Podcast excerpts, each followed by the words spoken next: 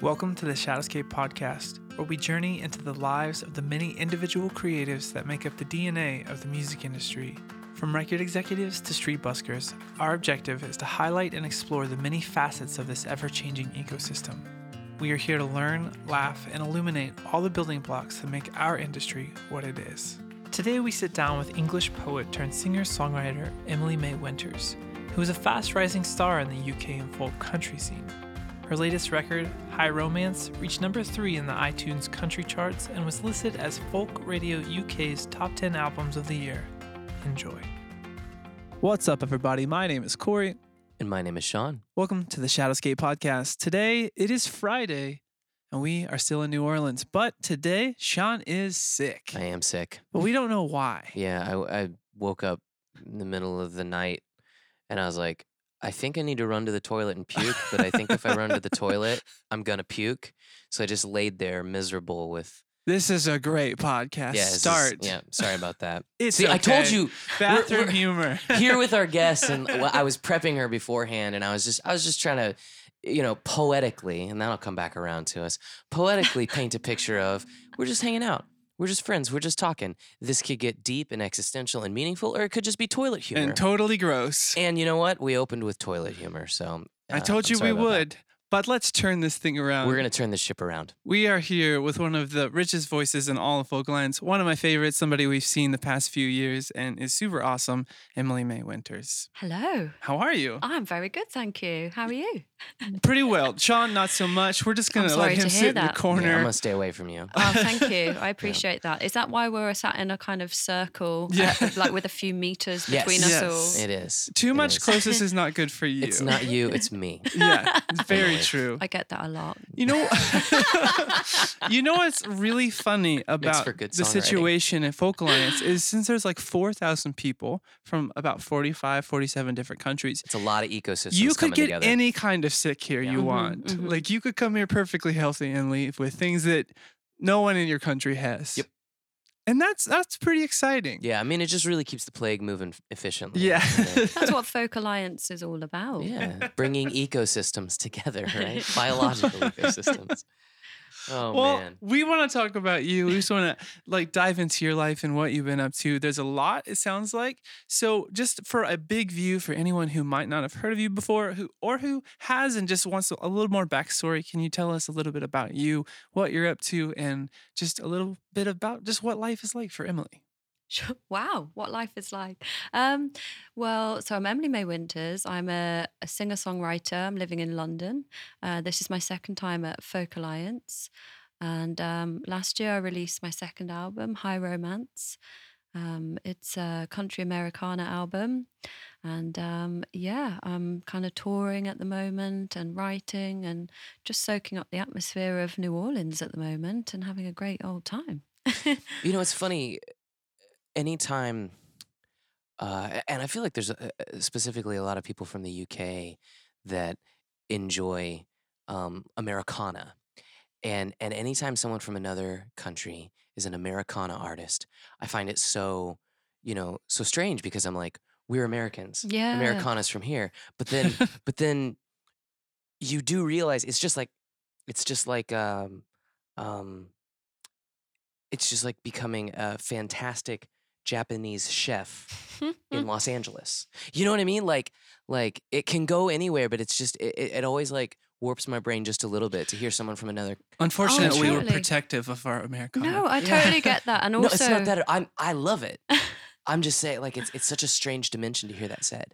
well, totally. And I think it's more just what other people define the music as in terms of the soundscape and the instrumentation. I mean, I kind of agree with you that it's almost like it's hard to find authenticity saying your country music or your Americana when you know you live in London. I mean, I'm half Irish as well, but it's um yeah, it's a kind of tricky thing to balance actually because there's um you've got to kind of write about what you know and you know we can't write about dirt trucks and Yeah, that kind of you know tears in your when you literally live by the Thames you know so but I guess it's just that sort of yeah the instrumentation that I love and I, I grew up you know listening to Alison Krauss and Emmylou Harris and I love country music and Americana so um, I think there is hopefully a place for British Americana to um, to thrive. But yeah, I agree with you that it is that kind of is a bit strange to Yeah. define it as that. But then it's not folk, so I don't know what it is otherwise. Yeah, but maybe we don't need labels. I'm kind of a not really a genre based artist. Yeah. I I'm fine with that. yeah, just sort of move through them because, you know, I think it's, It's better to blur that boundary anyway. Totally. You're making better art when it's difficult to define. So yeah, I hope good so. for you. But- Thank you. but sitting in that world though, growing up and loving Alison Krauss, I mean, you can never go wrong in, in, in that boat.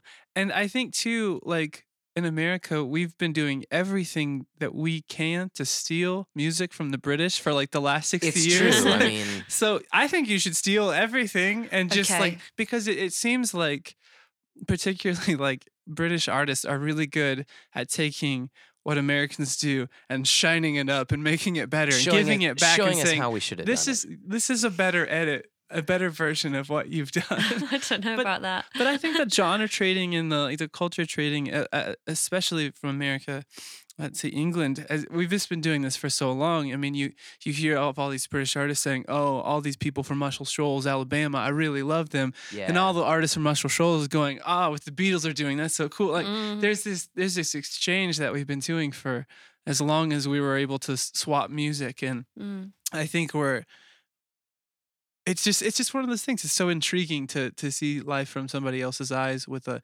different perspective and a uh, like like you said, like you're not gonna write about trucks and and you know that the back roads of all. And unfortunately, I you know we do far too often. So I appreciate um, the the version of of Americana and country with a whole different set of of words and and lyrics that we're never gonna approach. We you know we talked about this a lot um i th- i think you know jack jack harris Mm, yeah. he's one of the ones in particular that we've met um kind of from y'all circles that it- he approaches folk music and sometimes americana and, and sometimes traditional um but his vocabulary is so Oh, vastly different than anything we would ever approach in Americana or folk or even know how to. And I find that like just wildly interesting and, and, mm-hmm. and, and really inspiring because like when you're singing the song for us today, there's so many lines in there that I'm like, I've never heard those those lines or those words all come together in that way. I understand what you're saying and I and I I, I know that I felt some of those things before or I, I've heard them and understood them, but to be able to to get a, a- a new and fresh and rich approach to something that um, might you know might be something we've already lived through, I think I think there's something really special about that and something that like to me keeps keeps me intrigued and and not only just music of its in and of itself as a listener, but just as a writer to go like wow like I, I thought I had said all the things that I knew how to say, and I and I had kind of seen the the the end and the limit of my vocabulary. But like to getting to hang out with you, I think it, it's just like it's really cool to go. Oh, there's just so much more. There's just so much more perspective that I don't have, and and uh, I, I just really enjoy that that exchange. Oh. So, one of the things that I love about you is you're one of those musicians and artists that m- music is not your your only art form or your only love. It actually started somewhere else. yeah. It started with poetry, hmm and and then it moved to theater, Yeah. and then it moved, you know, to music and songwriting. So let's dive into that a little bit. You are a self-proclaimed poetry geek. yeah. What does that mean?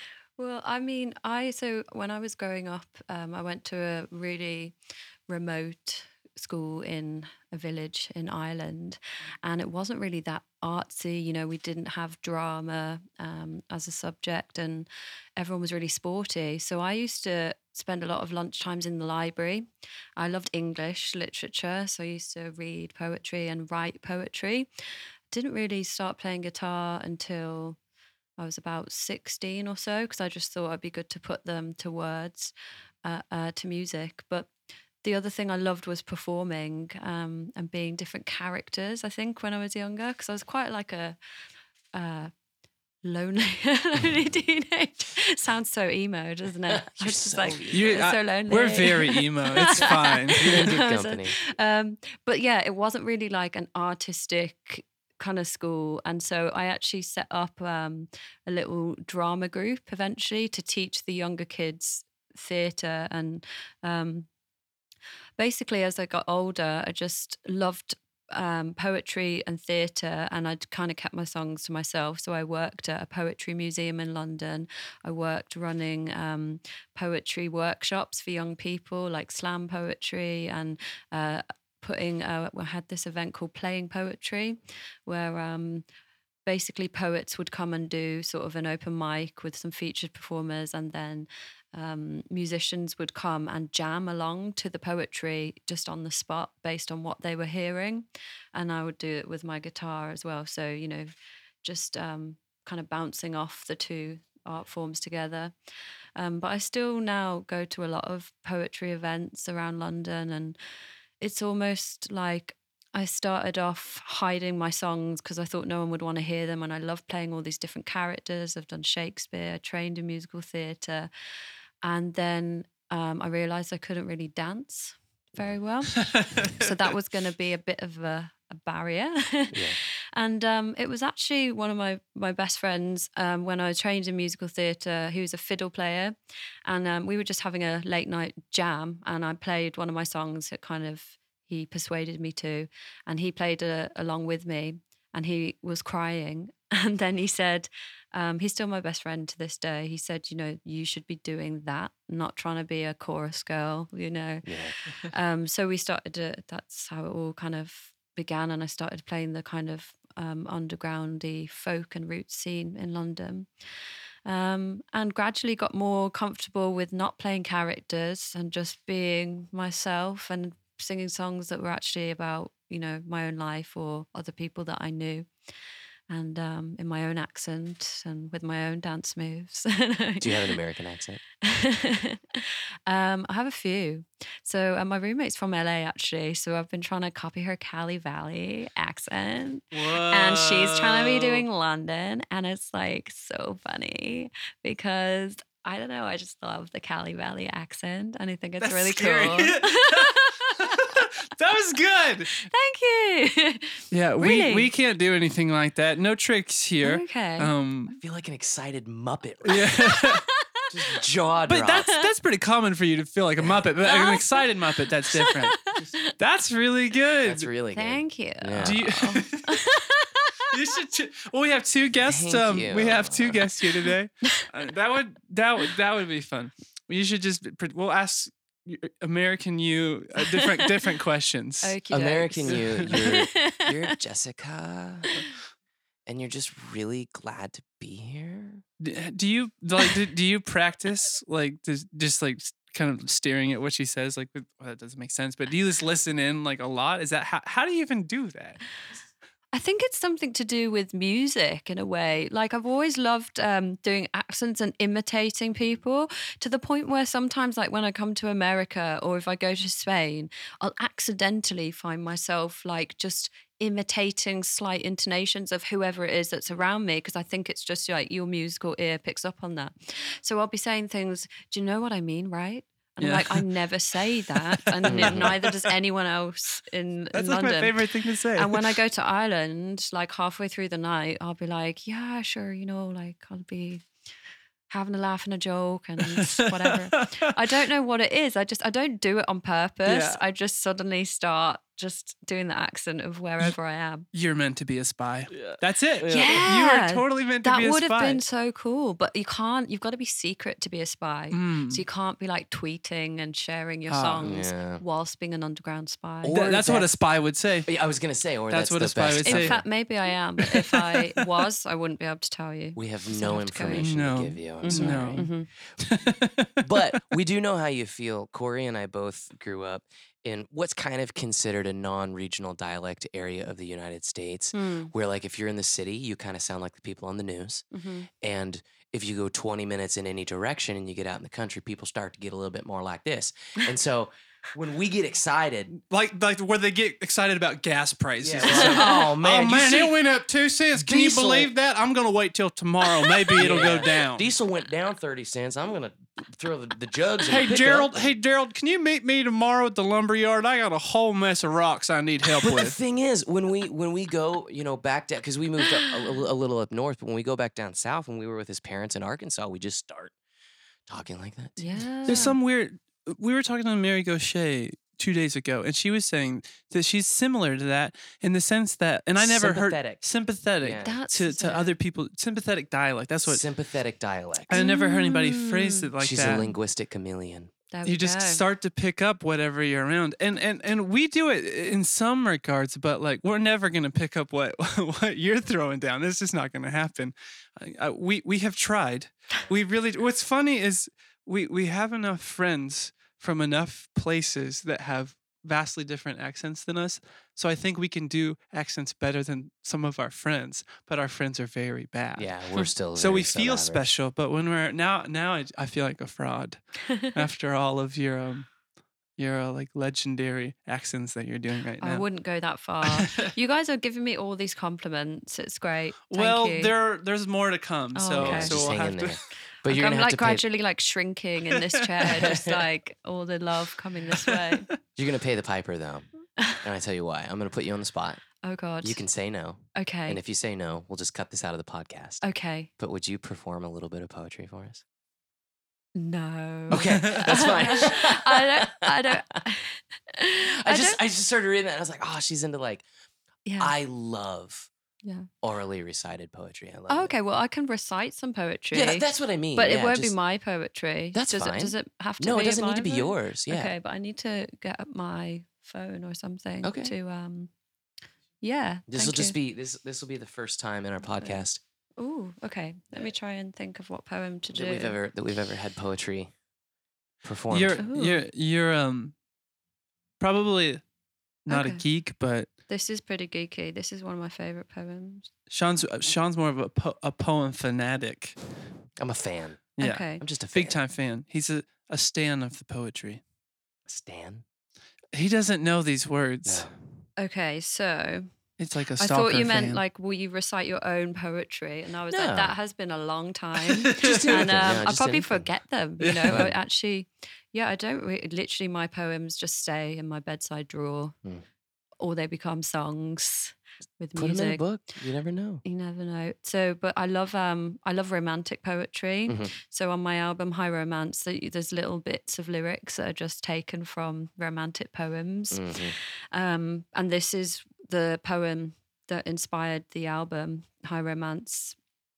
Um, it's by John Keats, who is a 19th century romantic British poet.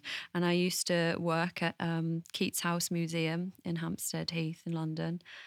And um, he actually died really young of TB. He trained as a doctor and then um, decided he wanted to be a poet. Gave it all up and did that.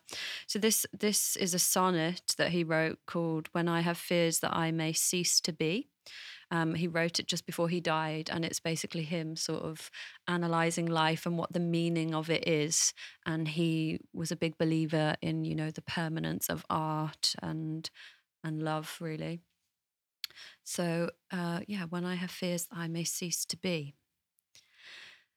When I have fears that I may cease to be, before my pen has gleaned my teeming brain, before high piled books in charactery hold like rich garners the full ripened grain. When I behold, upon the night starred face, huge cloudy symbols of a high romance, and think that I may never live to trace their shadows with the magic hand of chance. And when I feel, fair creature of an hour, that I shall never look upon thee more, never have relish in the fairy power of unreflecting love. Then on the shore of the wide world I stand alone and think, till love and fame to nothingness do sink. Wow. what draws you to poems like that? I think it's just, you know, he's just in such a he's in a bit of a state really, isn't he? And he's like just about to die. So it's just the drama of it and the the pain and the kind of I don't know. I think it's um he just sees everything in such a black and white romantic way and everything. He just feels everything so strongly. And I think um that's yeah, I just find that really I'm kind of drawn to that for some reason. Just I feel like a lot of romance has died out in the modern age, you know, and I, I, guess if someone you know loved you that deeply and today we'd find it a bit stalkery mm. and weird. But mm. I don't know. I think it's just it's almost a shame historically that that sort of way of feeling about someone or about life is is a little bit mellowed, I guess, because there's so much now. We've got so much to read, so much to watch, so much to see and do. Whereas he just had, you know, his next door neighbor that he fell in love with and the heath to go and walk around in and think about life and about art and write poems. You know, it's like so focused. And I find it interesting how he like latches on to things and feels them so deeply. Whereas uh, it's so easy to just be like pulled in a million directions in in the modern age. And I like that he made that decision, you know, to leave normality behind and follow yeah, follow his heart really and write poems when he could have easily just, you know, had loads of money and been a doctor and hmm yeah. So he was he never made any money from his poetry while he was alive, but now he's, you know, obviously world renowned. Yeah. And his house Which is is a often the case. And it's well, he actually wasn't here. It's called Keats House Museum, but he lived with his friend Oh, rent free. It's a good friend. Hey, you know? So he couldn't actually pay rent. Do you feel like you bring that same emotion of how you feel about, you know, like romance being mellowed out and I'm curious like uh, where you pull from in your songs because it, it feels like when, you're talking about your records or talking about the things that you love there's um a patience to to the way you talk about it that like you were saying is is much like romance. It's it's mellowed out and we're always just hit by this and hit by this and the world's changing so fast and what do we do with it and how do we how do we act and how do we you know um find our place. I, i'd be interested to know where the songs come from not necessarily um specific to one song or the other but um just as like the nucleus or the genesis from where all this comes from with all these different influences and particularly a, a different start than most of us have how how that all comes from emily and turns into a, something that we get to hear So I think it's interesting that you said you think it comes from a place of patience. I think there, there have been times where I've felt quite rushed to kind of create, you know. So with this album, I tried to not do that and sort of take my time. And definitely the next few years, I'm going to kind of take things a little bit slower and be more natural with things. But in terms of where the songs generally come from, it's really hard to say because they sort of just come from the subconscious. And it's like, I think what I would say is they're almost things that you hide from yourself on a daily basis. But then when you sit down with a blank page in front of you, how you actually feel escapes and comes out. But I sometimes find myself writing songs that about things that I didn't actually know I felt that way, if that makes sense.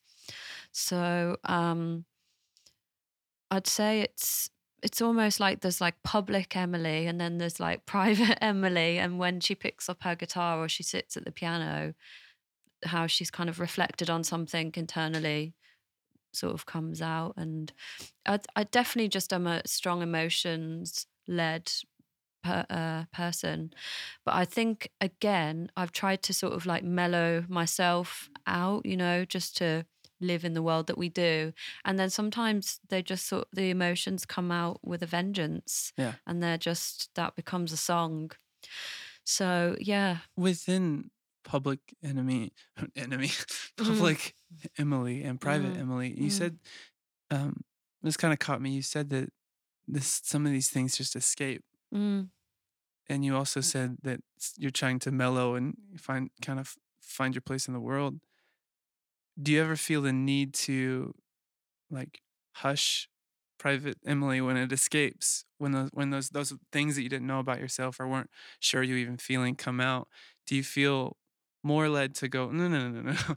well, that's that's that's that's for me, not for everyone else, or do you feel like no, let's let's let's just let it go, like because Mm. it came out? Um, it depends. I think there are definitely songs that I've written that I still, you know, wouldn't release, but I just kind of wrote them because they happened, sort of thing. But I'm n- sometimes not necessarily think that they're gonna uh, be relatable, maybe to to other people. Um, but in terms of like silencing the the private slash, it sounds like Jekyll and Hyde. Yeah. it? it's not. Um, I think it's just yeah, it, it these are like rare occasions, and I'm quite sad about that really because I love songwriting. I feel like it's the thing that's inherently a part of my being, and I feel like I don't do it enough really.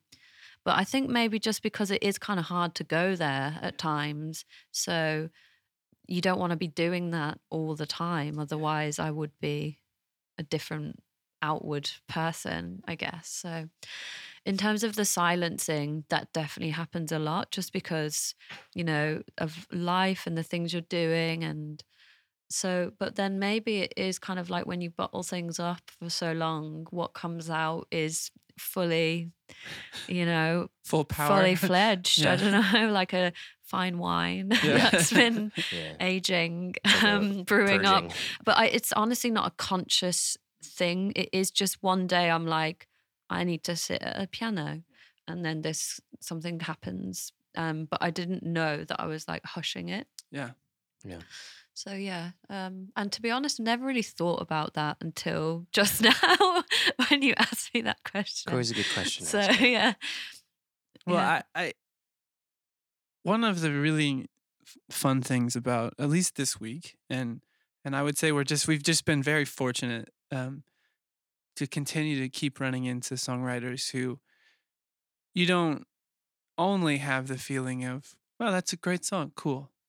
But you know sean and i talked about this often but we, we often find ourselves in podcasts sitting here weeping because as, as two people who are also songwriters who just happen to also like having a business um, there's such a connection with people um, when you feel like you there's a there's a parallel strand that that kind of resonates together and um, you know and I and, and and like when I hear your words and I you're playing your song or even just sound checking and I might be completely removed from all of the things that are being exposed or revealed or um, shown in, in that song, but so much of the truth of that moment, feeling the need to exhale out of my soul a little bit, and uh, that synergy just is such a just this intoxicating feeling that you're just like so relieved that other people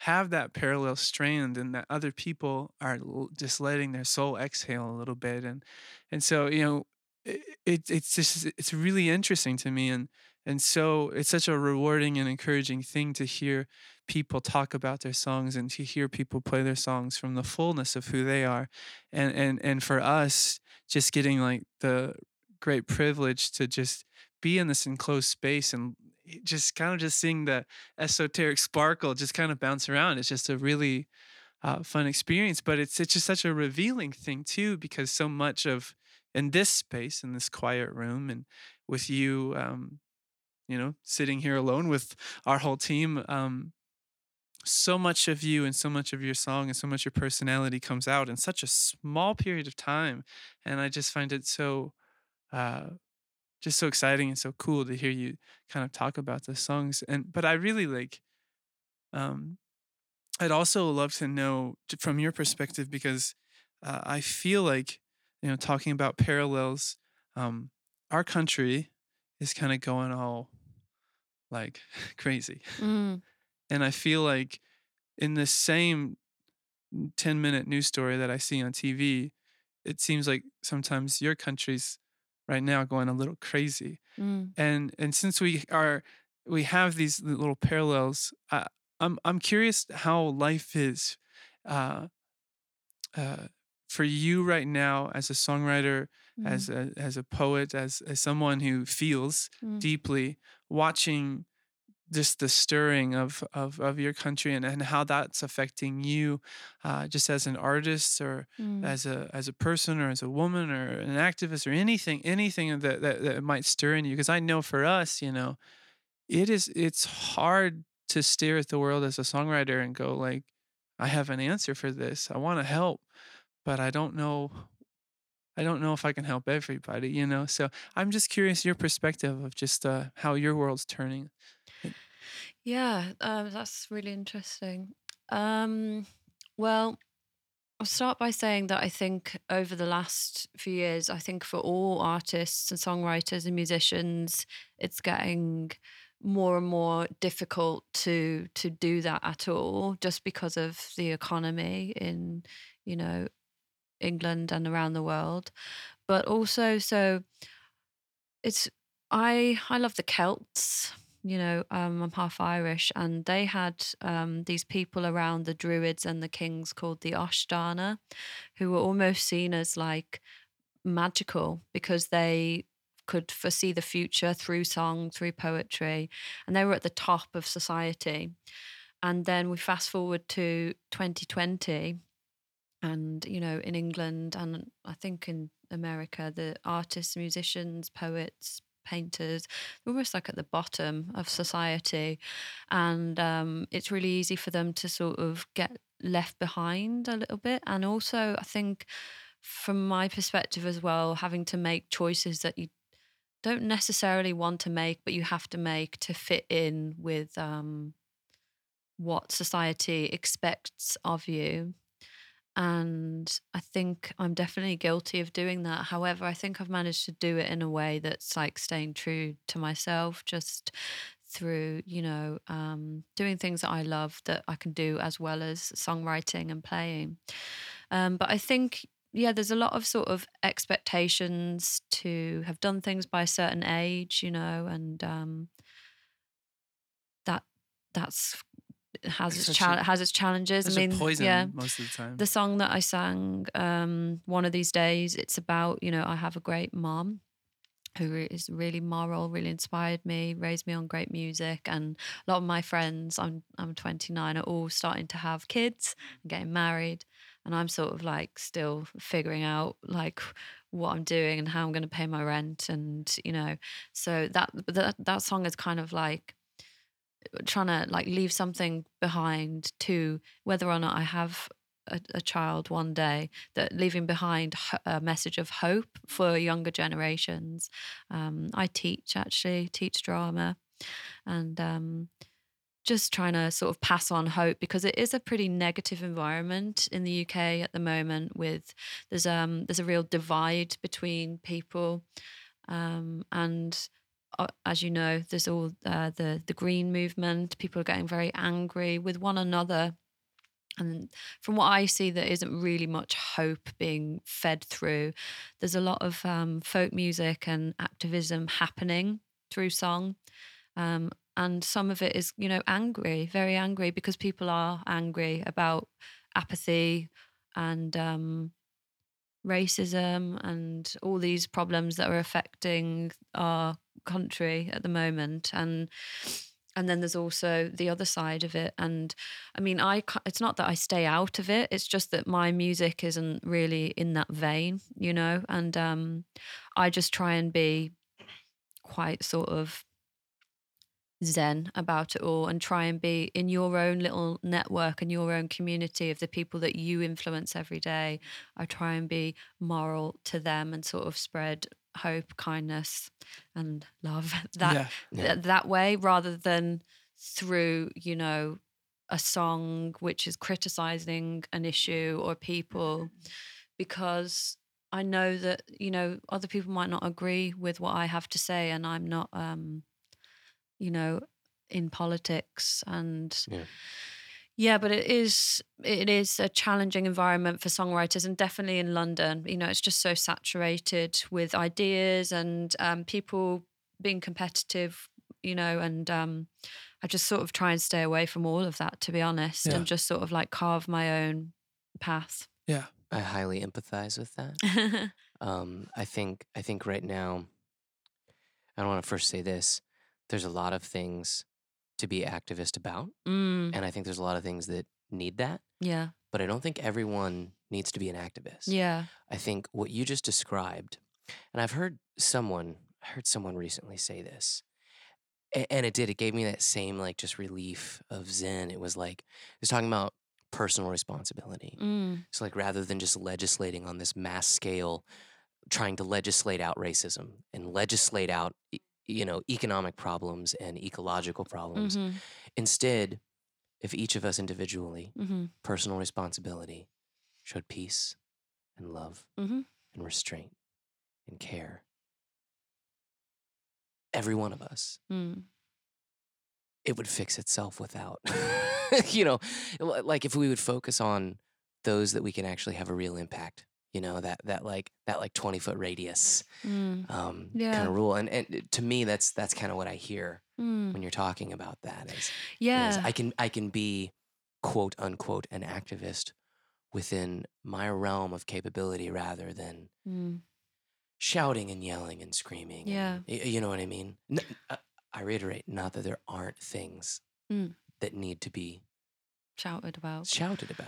Yeah, I think it's you know, and I think I admire some people who are who are doing that, and um, but yeah, I think it's also sort of like I feel that I wouldn't deem to do that because I'm not quite at that level Yeah. where I would have that much influence, Right. and what I have to say isn't unique enough from you know to to do that. But yeah i've been doing this um for january. I did the, this 21 day meditation challenge because i love yoga and it's very much about sort of like just the ripple effect of you in your day and who you meet and who you Mhm. speak to and That I kind of- self-responsibility. self responsibility. I love that kind of approach. And I think it's easy as well to, even if you are doing activism, it's easy to feel like you're not doing enough or you're not recycling enough or you're not, um, you know, you haven't got the right car or you haven't, you're not doing enough wearing the right clothes because they're not made from here. And people start to feel guilty and we should feel guilty you know overall for what the state the planet is in and in some in lots of regards but just you know negativity is infectious. It's much more infectious than positivity in a way. So i think it's really important to be positive overall on a daily basis. So that's what i try to do um, because i think that's it's just a, a better way to live for me personally Good for you. And I'm a, I'm a high believer too that that so much of the music that doesn't feel like necessarily activism music or something that's uh, pertaining to some situation that we're trying to dig ourselves out of. I, I feel like it is the artists who are on uh, are on a different place of of emotion or or maybe ignoring it altogether and taking you to a different place that offer the chance of being the aloe to a burn Right. To decompress a little bit. because I feel Yeah. like I feel like we can be um, motivated by activism Mm. and, and, and art forms in that sense, but Mm, I feel like we can also be inspired to just want to exist and to want to Mhm. love and to want to find peace and to want to mm, feel. Um, It's kind of the difference between having the news on all the time with the volume up and sometimes just turning it off and listening to the world outside. well, Yeah. and I think sometimes it's the difference too between uh, maybe endlessly scrolling through Instagram to Yeah. to Mm. be informed or inspired and rather maybe sitting with your friends over breakfast and coffee and and hearing about what life is really like and what Mm. those challenges for them really are and knowing that um that you can help them Yeah. and their struggles and they can help you and and and I but I feel like um songwriters I know a lot of us we want to do something Yeah, for we to carry a help the world for the world. Yeah. mm, and and I think you know we were talking about guilt a little bit too. Um, we feel guilty when we don't step in when we feel our leaders are maybe taking us down the wrong road, or we don't step in when mm, um, injustices are happening. But sometimes I feel like it's okay to um, carry the torch of um, escape or carry the torch of um, nurturing uh like us and and reminding ourselves of like that love does exist that hope does exist that that um you know i can i can sometimes get farther in my mental health by just laying in the grass Yeah, and and focusing on staring the positive. in, yeah. into the clouds and feeling the sun than I can um, trying to seek out a specific way in which I can help.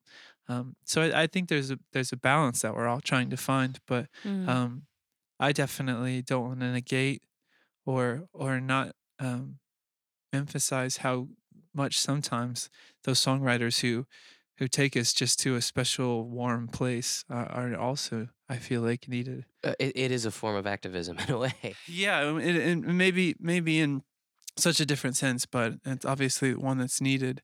One thing I want to talk about or lighten the mood a bit. I was Um, about to do the same thing, but go ahead. So I find I find your style super fun, and you all- like all your your photo shoots and all like you. That I, I feel like maybe your characters come out a little bit, or the the play on like I'm going to to be who I want and create who I want to be. Um, I'd love to know like where your like style influence comes from, or if it's just like just just winging it. I I, I, I it's, it's fun. I, I this is a fun fact about me, but I worked at a women's retail for a long time, Mhm. and so I essentially for like two or three years just help women pick out clothes Mhm. every day. And so I I find it wildly interesting and, and you have such a cool style. So I'd love to know where that comes from. Thank you. Again with the compliments. I apologize. rolling on in. Um, so yeah, so th- my last three, I did an EP and then two albums. There's a girl called Ellie Lucas. She's an amazing photographer in the UK. She's super creative, and I basically go to her with these crazy ideas. And she says, "Oh, we can't do that, but we can do this, this kind of way." So, like um, the first album, I said I kind of wanted to be in a lake, like just lying in a lake, sort of like Ophelia in Hamlet, but from above. Because it was called Siren Serenade, Yeah, so yeah. it was, a, and she said, you know, we can't do that, but um, I can get a paddling pool and put it in my garden, and then she. In, this was in December. I don't know why all my album photo shoots have been in winter, but they have. And so she just threw loads of glitter in and did that.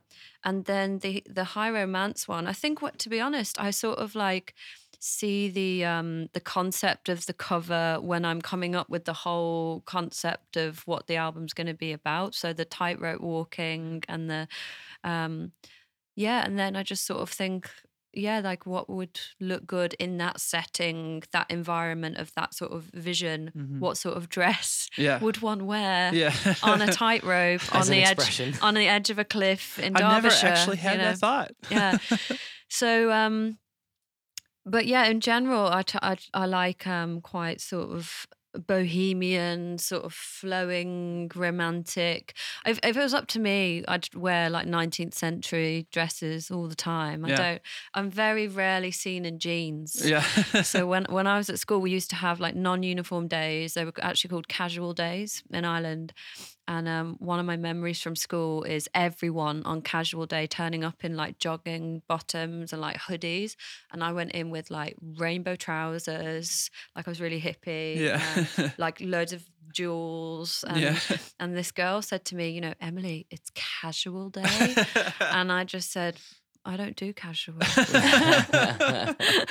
which is kind of my motto throughout life you know never knowingly be underdressed Is that the name of your uh, your next theater production? I don't do casual. well it applies to everything it's like this whole like, casual dating casual this Ah, okay. i'm like no why would anything be casual it's either like you do it and you do it well or Yeah. not interested I love that. Yeah. That's Like- great. Oh, there's no casual. Yeah. I'm like, I'm gonna give hundred percent to this, or or not, not, wanna- not at all. I want to go on a date with you, but not that bad. Um, No, yeah, that's, really good. fun. That's solid. That's really We're getting some good life advice. yeah, we are. We are.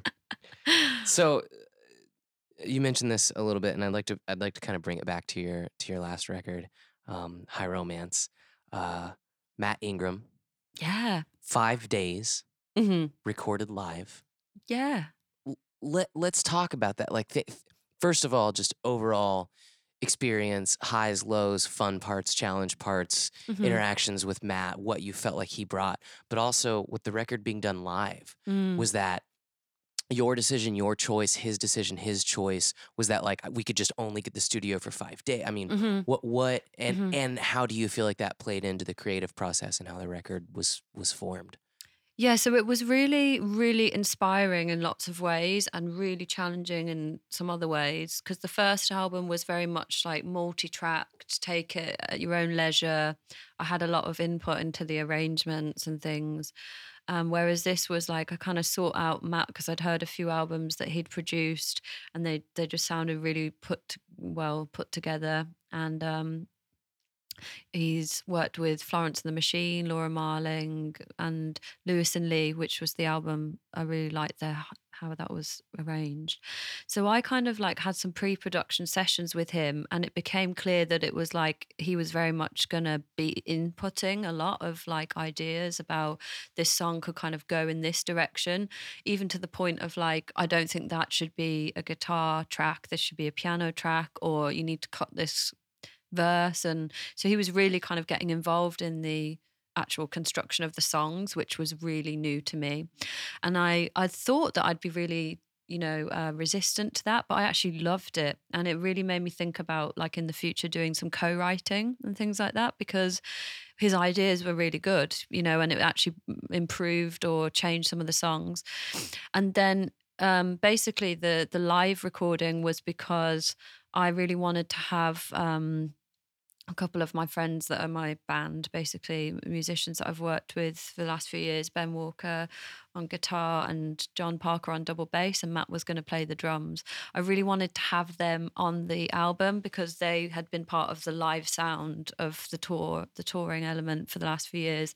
And to do that, it would be best to do that live, he had said and also just money you know Yeah, he's a sort yeah. of their their studio um urchin studios is really really beautiful but it's really really expensive Yeah. and um i'm an independent artist so he just said you know this is going to be the best way but it's going to be really hard on you and he was honest about that like there's no you can do this five times you know you kind of basically we do three takes for every song and take the best one and so you had to be really well rehearsed and you had to be on it and you couldn't like get really nervous or overthink it.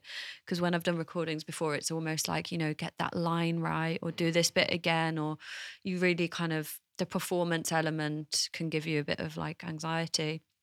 So i kind of had to just basically really get into my head a bit for this process and um, just think of it like a gig Yeah. basically and just sort of perform with no mistakes like there's no going back for every take so that was that was good and then he you know the, some of the arrangements were changed by him and stuff and some of them ended up being really really different but he very much wanted to have a kind of because it was an americana led album but he didn't want it to be a kind of play by numbers country album so he was like we're not having any banjo we're not having any steel for certain songs so yeah, I mean, he he added a lot of creative color to the the soundscape, definitely, and it was really amazing to work with them. And yeah, I really enjoyed it overall. Although it was it was different, it was really um, a new a new way to work. Mhm. That's awesome. So on the backside of that album coming out um, fairly recently, are you touring with a band when you're doing these?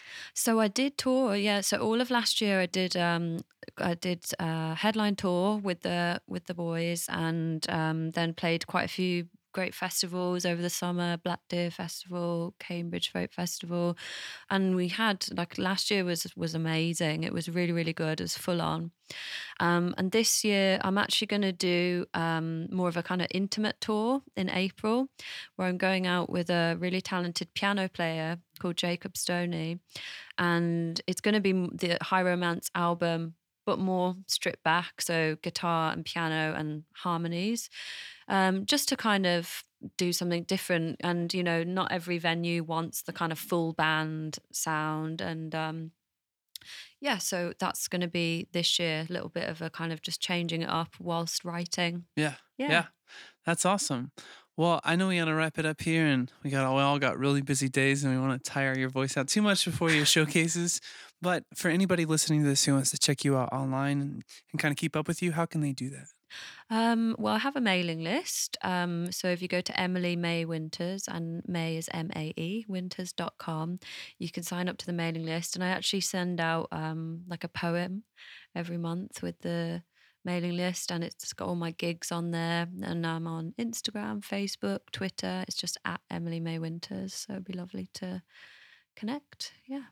Awesome. And um, can I just say as well, thank you to you guys because this is honestly one of the nicest interviews uh, or chats I've ever had, and um, you're just really lovely people. Well, thank you. Yeah. We're super stoked that you were here. Yeah. Um, this is a really good moment within some really stressful days. Yeah. So we appreciate it. It feels very it. calm with the like candle lit and this. I love sitting in a circle. It feels very like we're in a drama lesson. Yeah. and it's like- Just feel the moment. sure. Yeah, mm-hmm. I love it. So thank you very much. well, this has been the Shadowscape podcast. My name is Corey. My name is Sean. That's Emily. And we'll see you later. If you enjoyed today's podcast, please help spread the word about these amazing art makers and the continual conversation that's happening here at Shadowscape. Tell someone about it, in person, online, whatever. And of course, join the family by pressing the subscribe button. This podcast was created by Shadowscape Records at our studio in the American Ice Co. building in the heart of beautiful Kansas City, Missouri.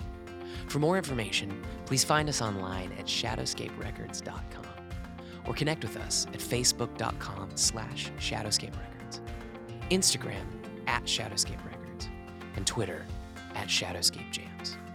Thanks for listening.